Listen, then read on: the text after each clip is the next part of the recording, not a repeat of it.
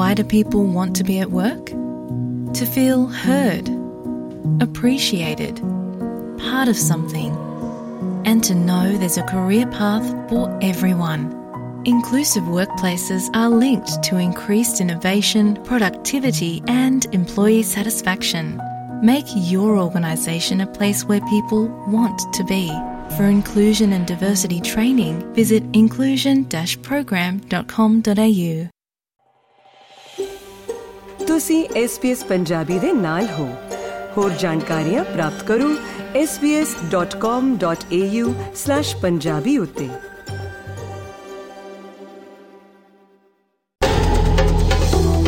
Punjabi diary ਚ ਆਪ ਜੀ ਨੂੰ ਖੁਸ਼ ਆਮਦੀਦ। ਅੱਜ ਦੀਆਂ ਹਾਈਲਾਈਟਸ ਨਵੀਂ ਦਿੱਲੀ ਚ G20 ਸਿਖਰ ਸੰਮੇਲਨ ਕਾਮਯਾਬੀ ਨਾਲ ਸਮਾਪਤ। G20 ਵੱਲੋਂ ਸਲਾਮਤੀ ਕੌਂਸਲ ਸਣੇ ਆਲਮੀ ਸੰਸਥਾਵਾਂ ਦੇ ਵਿਸਥਾਰ ਤੇ ਜ਼ੋਰ। G20 ਵੱਲੋਂ ਯੂਕਰੇਨ ਜੰਗ ਸਮੇਤ ਪੇਸ਼ ਸਾਰੇ ਮਤਿਆਂ ਨੂੰ ਪ੍ਰਵਾਨਗੀ। ਸਾਰੇ ਦੇਸ਼ਾਂ ਨੂੰ ਖੇਤਰੀ ਅਖੰਡਤਾ ਅਤੇ ਪ੍ਰਭੂਸੱਤਾ ਦੇ ਸਿਧਾਂਤ ਕਾਇਮ ਰੱਖਣ ਦਾ ਸੱਦਾ। ਨਵੀਂ ਦਿੱਲੀ ਐਲਾਨਨਾਮੇ ਨੂੰ ਸਰਬਸੰਮਤੀ ਨਾਲ ਪ੍ਰਵਾਨ ਕਰ ਲਿਆ ਗਿਆ। ਪੈਰਿਸ ਜਲਵਾਯੂ ਸਮਝੌਤੇ ਦੇ ਟੀਚਿਆਂ ਵਾਸਤੇ 5.9 ਖਰਬ ਡਾਲਰ ਦੀ ਲੋੜ। ਪ੍ਰਧਾਨ ਮੰਤਰੀ ਨਰਿੰਦਰ ਮੋਦੀ ਵੱਲੋਂ ਵੱਖ-ਵੱਖ ਮੁਲਕਾਂ ਦੇ ਪ੍ਰਧਾਨ ਮੰਤਰੀਆਂ ਅਤੇ ਰਾਸ਼ਟਰਪਤੀਆਂ ਨਾਲ ਦਵਲੀਆਂ ਗੱਲਬਾਤਾਂ। ਤੇ ਅਖੀਰ ਵਿੱਚ ਪ੍ਰਧਾਨ ਮੰਤਰੀ ਨਰਿੰਦਰ ਮੋਦੀ ਨੇ ਬ੍ਰਾਜ਼ੀਲ ਦੇ ਰਾਸ਼ਟਰਪਤੀ ਨੂੰ ਸੌਂਪਿਆ ਪ੍ਰਧਾਨਗੀ ਦਾ ਚਿੰਨ੍ਹ।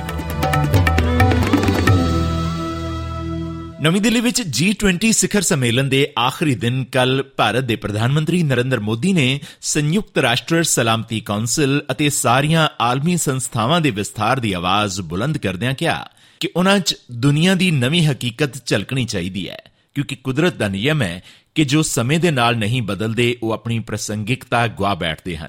ਇਸ ਤੋਂ ਪਹਿਲਾਂ ਪ੍ਰਧਾਨ ਮੰਤਰੀ ਨਰਿੰਦਰ ਮੋਦੀ ਦੀ ਅਗਵਾਈ ਹੇਠ ਅਮਰੀਕੀ ਰਾਸ਼ਟਰਪਤੀ ਜੋ ਬਾਈਡਨ, ਬਰਤਾਨੀਆ ਦੇ ਪ੍ਰਧਾਨ ਮੰਤਰੀ ਰਿਸ਼ੀ ਸੂਨਕ, ਸੰਯੁਕਤ ਰਾਸ਼ਟਰ ਦੇ ਸਕੱਤਰ ਜਨਰਲ ਐਂਟੋਨੀਓ ਗੁਤਰੇਸ ਸਮੇਤ ਹੋਰਨਾਂ ਆਲਮੀ ਆਗੂਆਂ ਨੇ ਰਾਜਘਾਟ ਤੇ ਮਹਾਤਮਾ ਗਾਂਧੀ ਦੀ ਸਮਾਧ ਉੱਪਰ ਸ਼ਰਧਾ ਦੇ ਫੁੱਲ ਭੇਂਟ ਕੀਤੇ। ਸਾਰੇ ਆਗੂਆਂ ਨੂੰ ਸ਼੍ਰੀ ਮੋਦੀ ਨੇ ਅੰਗ ਵਸਤਰਮ ਜਾਂ ਸ਼ਾਲ ਦੇ ਕੇ ਸਨਮਾਨਿਤ ਕੀਤਾ।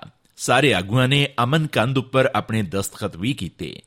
G20 ਸਿਖਰ ਸੰਮੇਲਨ ਦੇ ਸੈਸ਼ਨ ਨੂੰ ਸੰਬੋਧਨ ਕਰਦਿਆਂ ਪ੍ਰਧਾਨ ਮੰਤਰੀ ਸ਼੍ਰੀ ਮੋਦੀ ਨੇ ਕਿਹਾ ਕਿ ਕਈ ਖੇਤਰੀ ਗਰੁੱਪ ਉੱਭਰ ਕੇ ਸਾਹਮਣੇ ਆਏ ਹਨ ਅਤੇ ਉਹ ਕਈ ਸਾਲਾਂ ਤੋਂ ਅਸਰਦਾਰ ਸਾਬਤ ਹੋਏ ਹਨ।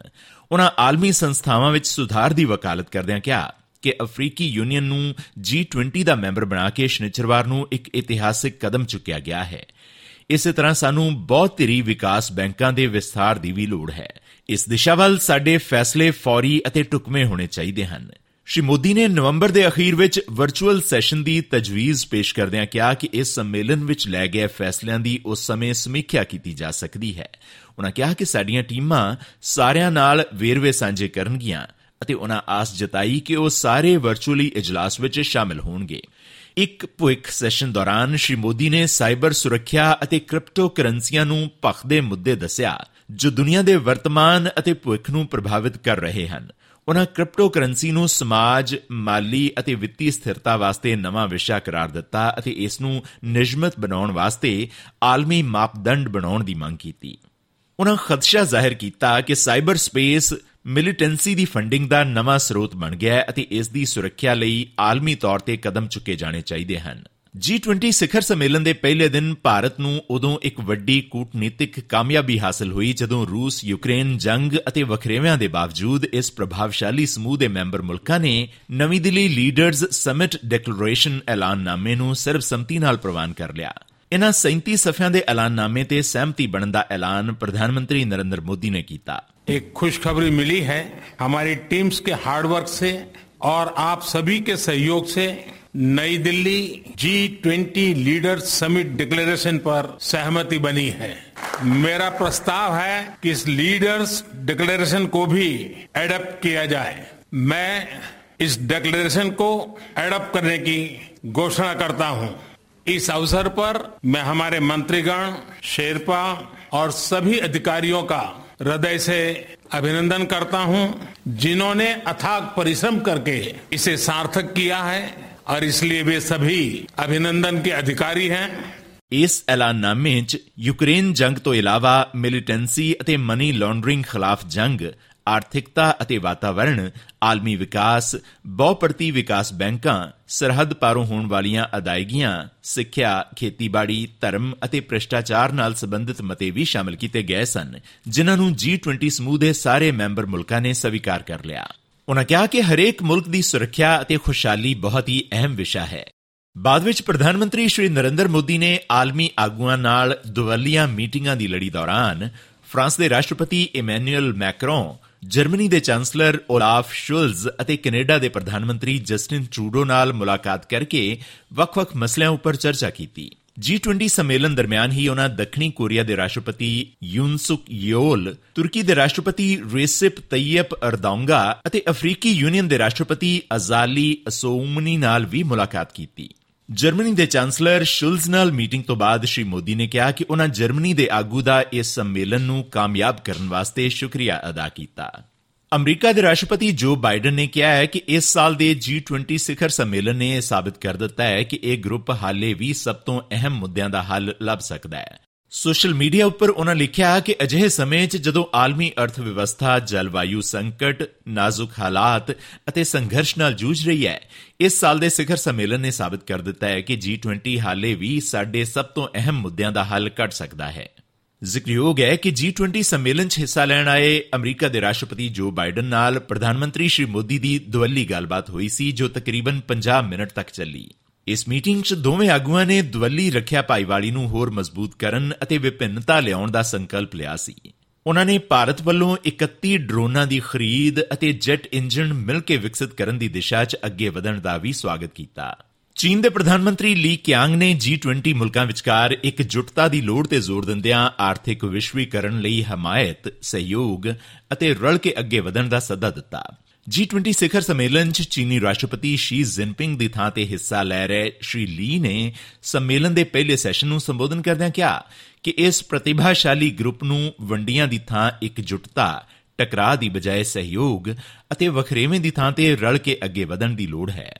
ਫਰਾਂਸ ਦੇ ਰਾਸ਼ਟਰਪਤੀ ਇਮੈਨੂਅਲ ਮੈਕਰੋਨ ਨਾਲ ਹੋਈ ਮੁਲਾਕਾਤ ਤੋਂ ਬਾਅਦ ਭਾਰਤ ਦੇ ਪ੍ਰਧਾਨ ਮੰਤਰੀ ਨਰਿੰਦਰ ਮੋਦੀ ਨੇ ਕਿਹਾ ਕਿ ਉਹਨਾਂ ਭਾਰਤ ਅਤੇ ਫਰਾਂਸ ਦੇ ਰਿਸ਼ਤਿਆਂ ਨੂੰ ਅੱਗੇ ਵਧਾਉਣ ਵਾਸਤੇ ਵੱਖ-ਵੱਖ ਮੁੱਦਿਆਂ ਉੱਪਰ ਚਰਚਾ ਕੀਤੀ।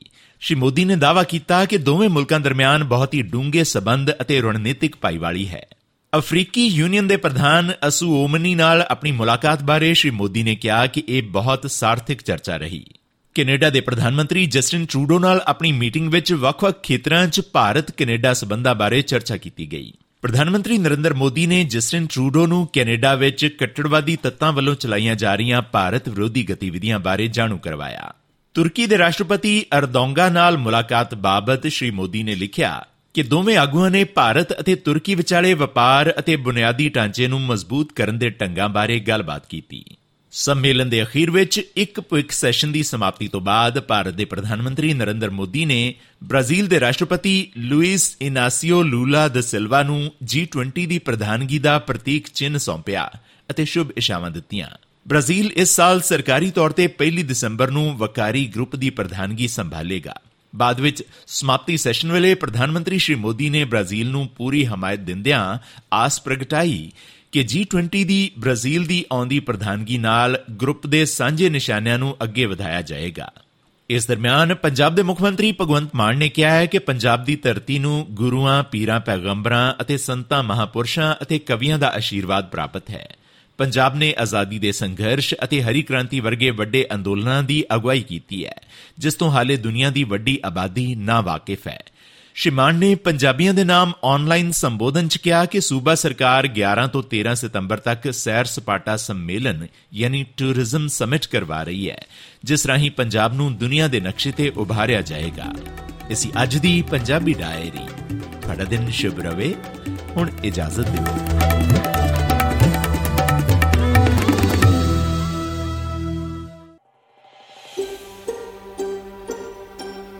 ਤੁਸੀਂ ਇਸ ਤਰ੍ਹਾਂ ਦੀਆਂ ਹੋਰ ਪੇਸ਼ਕਾਰੀਆਂ ਸੁਣਨਾ ਪਸੰਦ ਕਰੋਗੇ? Apple podcast Google podcast Spotify ਜਾਂ ਜਿੱਥੋਂ ਵੀ ਤੁਸੀਂ ਆਪਣੇ ਪੋਡਕਾਸਟ ਸੁਣਦੇ ਹੋ।